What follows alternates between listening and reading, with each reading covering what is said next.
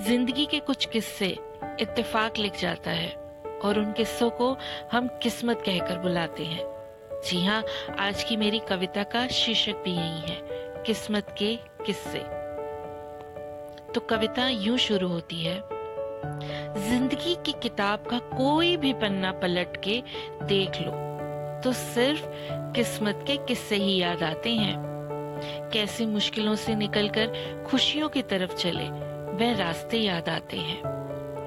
ज़िंदगी की किताब में तजुर्बों के किस्से हैं, लेकिन बहुत से किस्से सिर्फ़ किस्मत के ही हिस्से हैं। किस्मत थी अच्छी जो हम सब कुछ झेल गए, वरना वक्त के थपेड़े कहाँ बीच मझधार के खड़ा रहने देते हैं।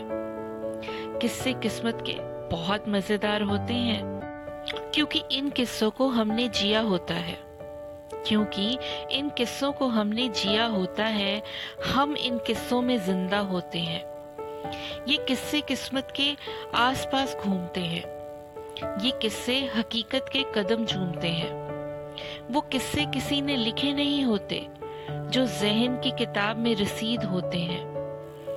किस्मत जब जब पलटती है, तब तब ज़िंदगी भी एक नया पन्ना खोलती है। इन पन्नों में हम कुछ जीते हैं इन पन्नों में हम कुछ कुछ मरते हैं। ये किस्मत है जनाब।